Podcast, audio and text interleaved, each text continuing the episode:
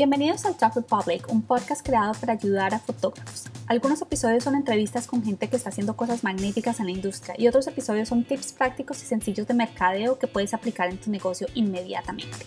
No importa si eres un fotógrafo con mucha experiencia o apenas estás empezando, este podcast fue creado para ayudarte a transformar tu negocio.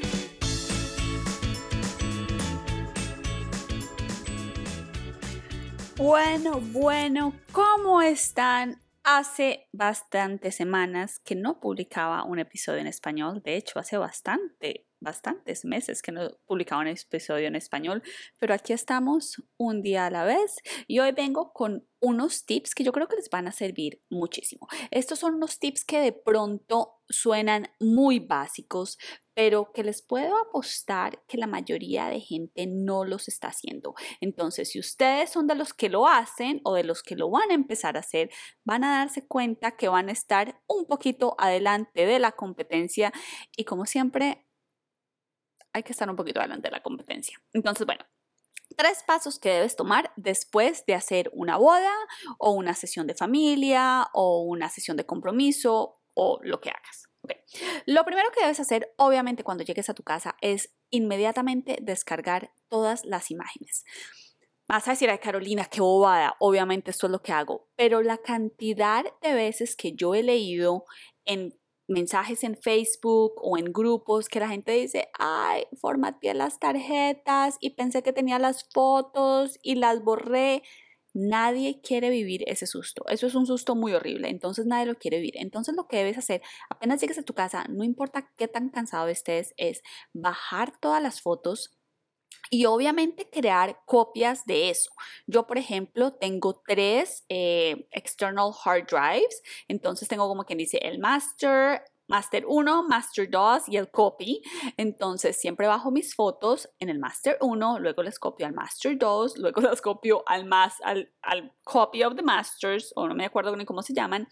Y obviamente espero a que todas esas fotos se suban a la nube. Yo uso para la nube una compañía que se llama Backblaze. Es súper, súper, súper... Eh, ¿Cuál es la palabra en español? no me la sé, affordable, o sea, es barato para el servicio que prestan y les voy a dejar un link en las notas de este episodio para que los contacten y de hecho creo que les dan como una semana gratis o algo así.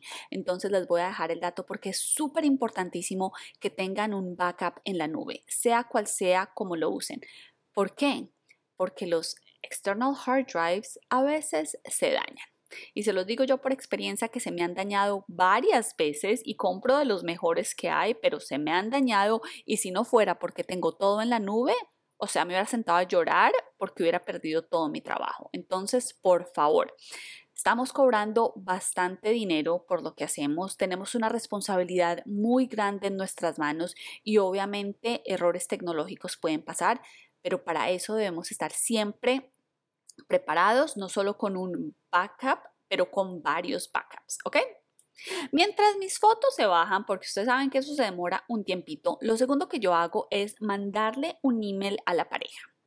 Este email obviamente yo no lo mando a las 12 de la noche cuando estoy en mi casa bajando fotos, pero lo escribo y lo eh, pongo en el horario para el día siguiente, ¿verdad? O lo, mi, hoy, mi español hoy está muy mal, pero bueno, ustedes me entienden. Le hago un schedule al email para que al día siguiente el email salga a las 8 de la mañana y le llegue a la pareja. ¿Qué digo en este email? Primero que todo, le doy las gracias a la pareja por una fiesta muy linda, por un matrimonio muy hermoso, los felicito. Eh, no les mando un email súper largo, pero sí, por ejemplo, si hubo alguna cosa que fue muy especial, les digo, me encantó haberte visto con tus amigos, me encantó el primer baile que hiciste con tu papá o tu mamá, eh, tu first look fue súper romántico, lo que sea, ¿verdad? Les doy como una reseña de algo que haya sido muy lindo para mí. Y luego les recuerdo que su galería va a estar lista en X o Y tiempo. ¿Por qué esto es importante? Porque a pesar de que el cliente firma un contrato donde dice exactamente cuánto se va a demorar mi entrega, ellos no se acuerdan, ellos firmaron este contrato hace un año, probablemente ni lo leyeron. Esa es la verdad. Entonces lo que yo voy a hacer en este email es recordarles, así ustedes evitan que el cliente empiece a llamar o que el cliente empiece a mandar emails de que, ay, ¿cuándo van a estar las fotos? No me acuerdo. Ahí tú le estás recordando, ¿ok? Entonces, perfecto. Ese email, la verdad, por lo general siempre me lo responden las parejas con mil gracias, nos encantó trabajar contigo. Muchas veces me piden mi cuenta del banco para mandarme un tip o me piden mi cuenta de Venmo o la plataforma que ustedes usen. Entonces, no está de mal mandar ese email a la pareja. El siguiente email que yo escribo es súper importante y este email es para todos los vendors que fueron parte de este matrimonio. La florista, la maquilladora, el lugar donde se casaron. Todos los participantes de este matrimonio, yo les voy a mandar un email agradeciéndoles. Ahora, ¿cómo tengo el contacto de toda esta gente? Bueno, yo a la pareja le mando un cuestionario meses antes del matrimonio pidiéndoles mucha información y entre esa información que les pido es la lista de todos los proveedores que van a estar en el matrimonio con sus emails, su teléfono, su website, toda la información que yo voy a necesitar. Entonces ese día en la noche abro esa forma, copio toda la información de todos los proveedores. Ojo, esto es súper importante. Cuando mando el email, yo me lo mando a mí misma y hago una copia ciega, creo que se llama así en español, un blind copy, donde ellos van a recibir el email, pero si alguien lo responde, pues me lo va a responder a mí, no lo va a responder a toda la cadena de emails. Este email es un email generalizado.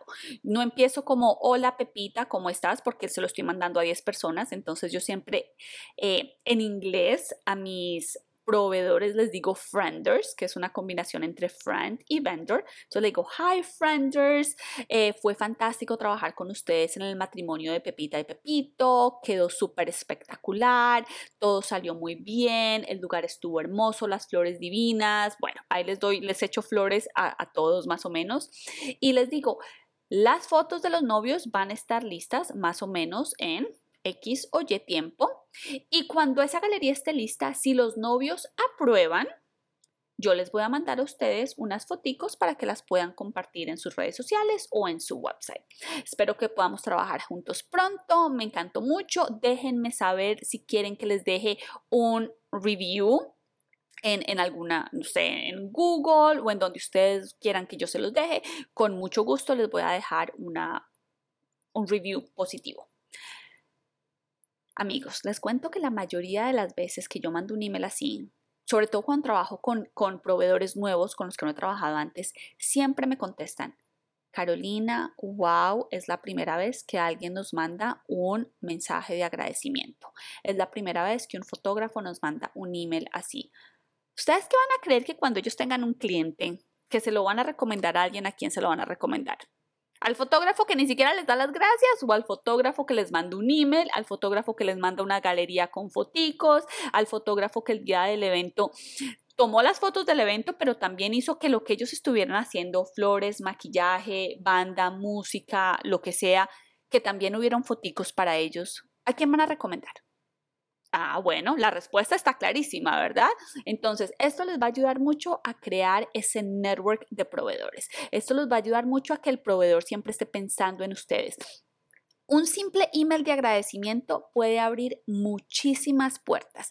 Es súper fácil, es gratis, no te quita nada y sí te puede llevar muy lejos.